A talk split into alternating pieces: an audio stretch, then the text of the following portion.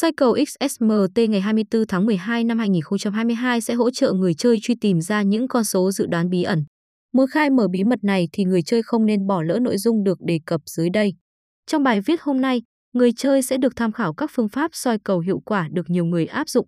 Soi cầu miền Trung cho ngày 24 tháng 12 sao cho đạt được kết quả như ý thì người chơi cần phải theo dõi bảng kết quả số, số miền Trung diễn ra vào ngày 24 tháng 12. Có như vậy mới giúp anh em có thể phân tích ra những con số đã ra để lựa chọn những cặp số cho phù hợp.